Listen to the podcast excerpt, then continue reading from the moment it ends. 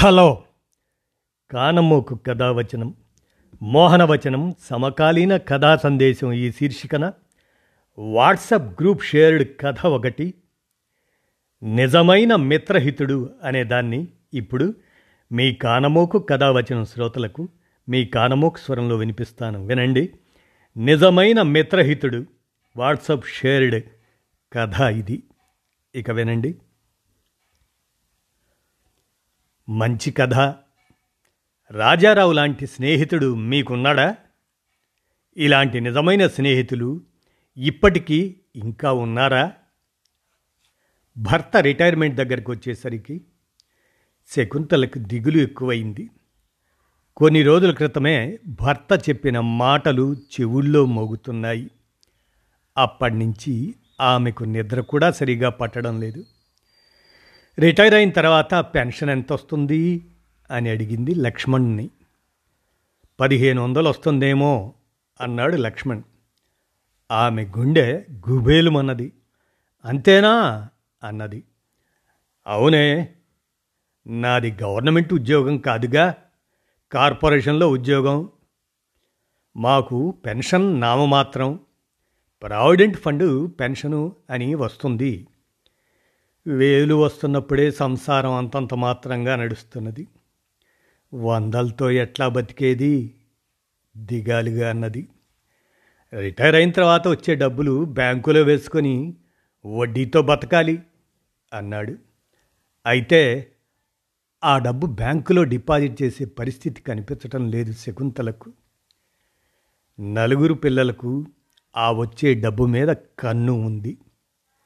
పెద్ద కొడుకు నరసింహారావు అడిగేశాడు కూడా, అమ్మా ఎంతకాలం లారీ డ్రైవర్గా పనిచేయను, వచ్చే జీతం ఖర్చులకే సరిపోవటం లేదు, పిల్లలు పెద్దవాళ్ళు అవుతున్నారు, చదువులకు చాలా డబ్బు అవసరమవుతుంది, నాన్న రిటైర్ అయిన తర్వాత వచ్చే డబ్బుతో సొంత లారీ కొనుక్కుందాం, అప్పుడు అంతా లాభమే, నాన్న నువ్వు నా దగ్గరే ఉండొచ్చు, ఏమంటావు?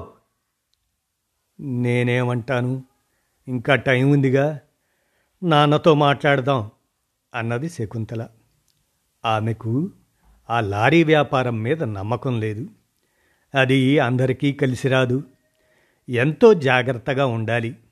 కిరాయిల డబ్బు కళ్ళబడుతుంటే అంతా మనదే అని విలాసాలకు అలవాటు పడి ఖర్చులు పెంచుకుంటారు.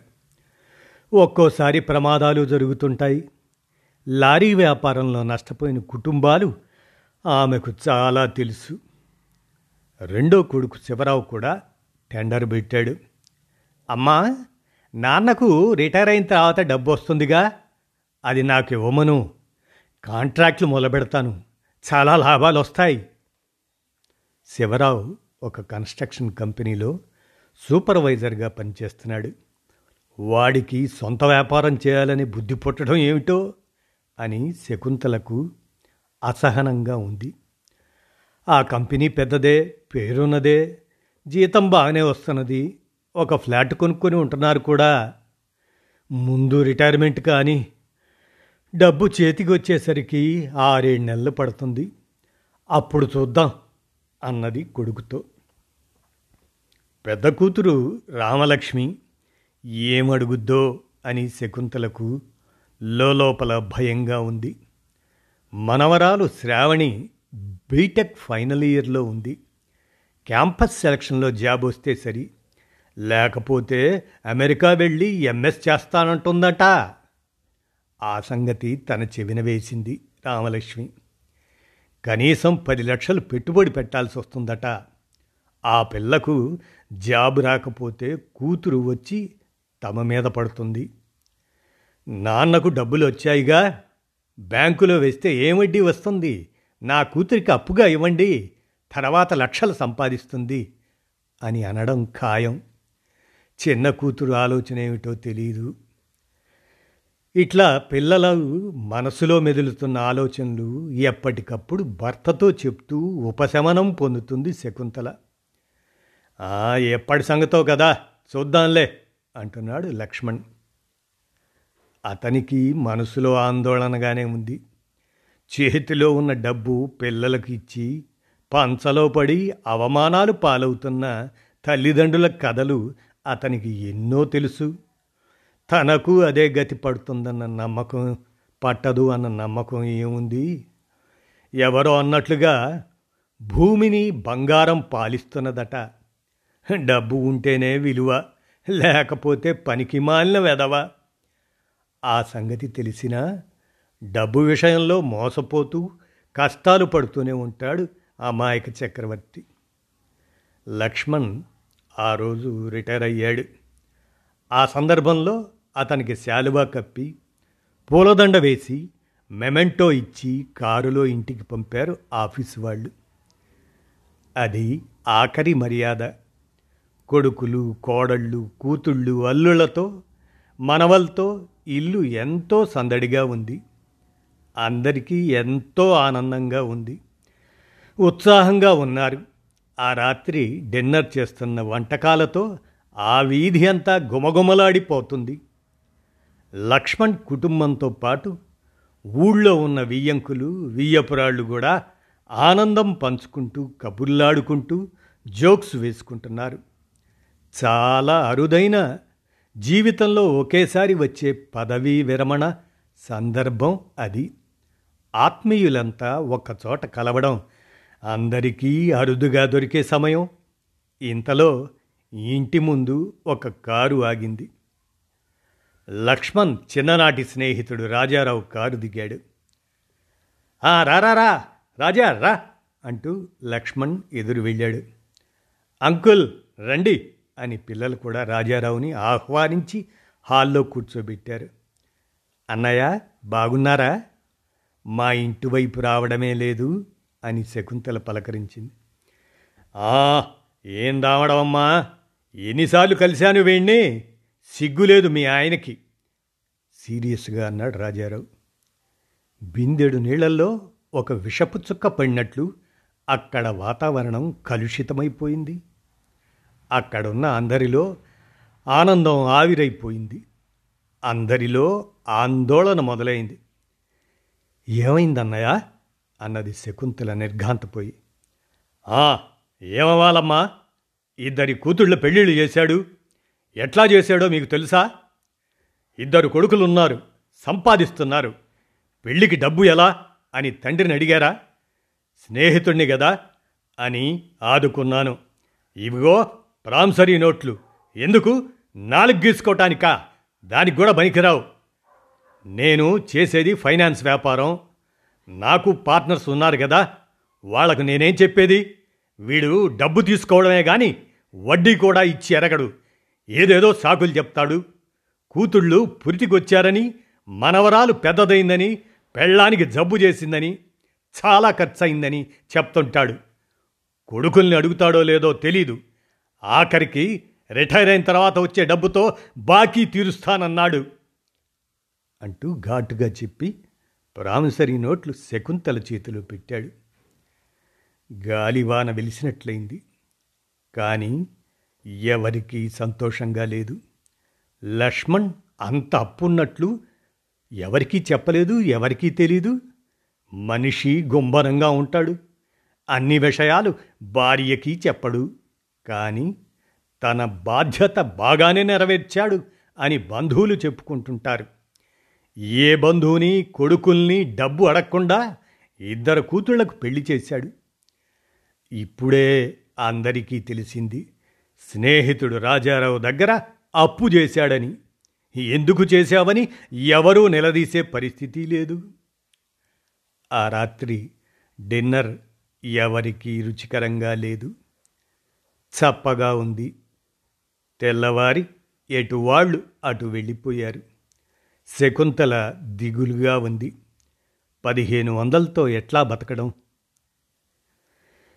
ఎందుకే వెర్రి మొహమా దిగులు పడుతున్నావు? తిండి లేక చచ్చిపోవులే, నేనున్నాను కదా అని నవ్వాడు లక్ష్మణ్. భర్త అంత ధీమాగా ఎట్టా ఉండగలుగుతున్నాడో శకుంతలకు అర్థం కాలేదు. అది కాదు, పదిహేను వందలతో ఎట్లా బతుకుతాం అన్నది. మనకు ఇద్దరు కొడుకులున్నారు, చెరొక ఆరు నెలలు ఉందాం.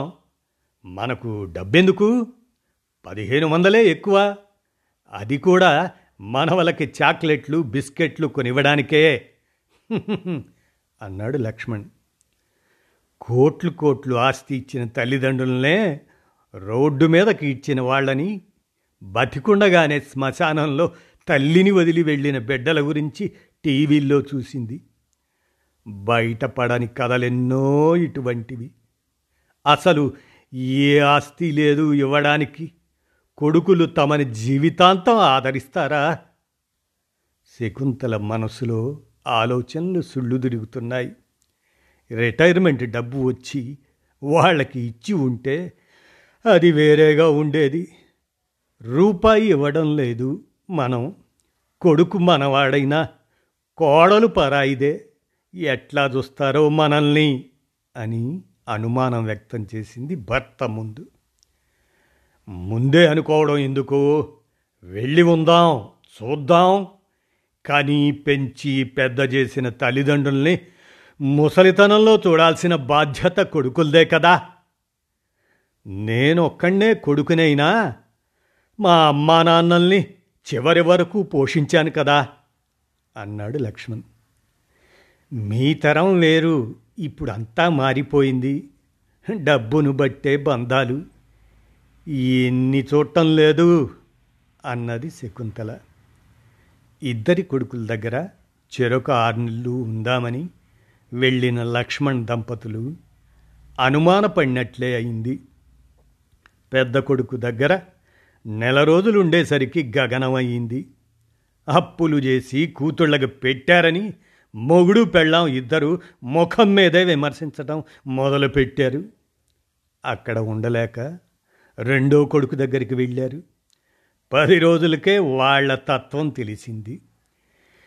తిరిగి ఇంటికి వచ్చేశారు. లక్ష్మణ్ ఆరింటికే లేచి స్నానం చేసి టీ తాగి బయలుదేరాడు.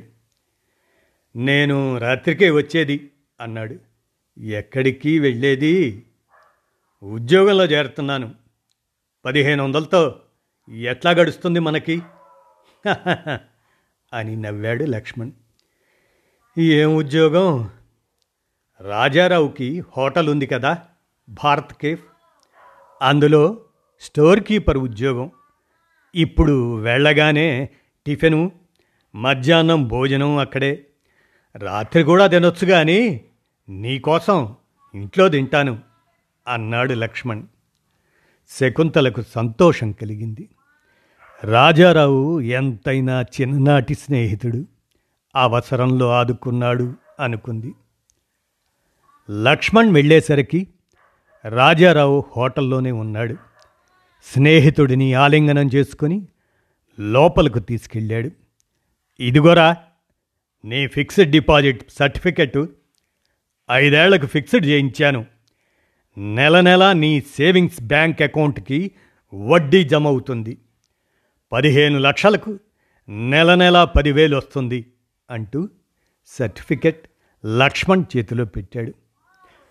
నువ్వు ఐడియా ఇవ్వబట్టి సరిపోయింది. నీకు బాకీ ఉన్నట్టు దబాయించడంతో అంతా నీరు కారిపోయారు, లేకపోతే డబ్బంతా పంచుకునేవాళ్ళు అన్నాడు లక్ష్మణ్ చెమ్మగిల్లిన కళ్ళతో. మనం ఎప్పుడూ గుప్పెట్ని మూసి ఉంచాలి, లోపల ఏముందో ఎవరికీ తెలియకూడదు. తెరిచామా అయిపోతాం, గుర్తుంచుకో. డిపాజిట్ సంగతి ఎవరికీ చెప్పకు, పెదవి దాటితే పృథ్వీ దాటుతుంది అంటారు. ఈ సర్టిఫికెట్, నీ బ్యాంక్ పాస్బుక్ ఇక్కడే ఈ బీరువాలో ఉంచు.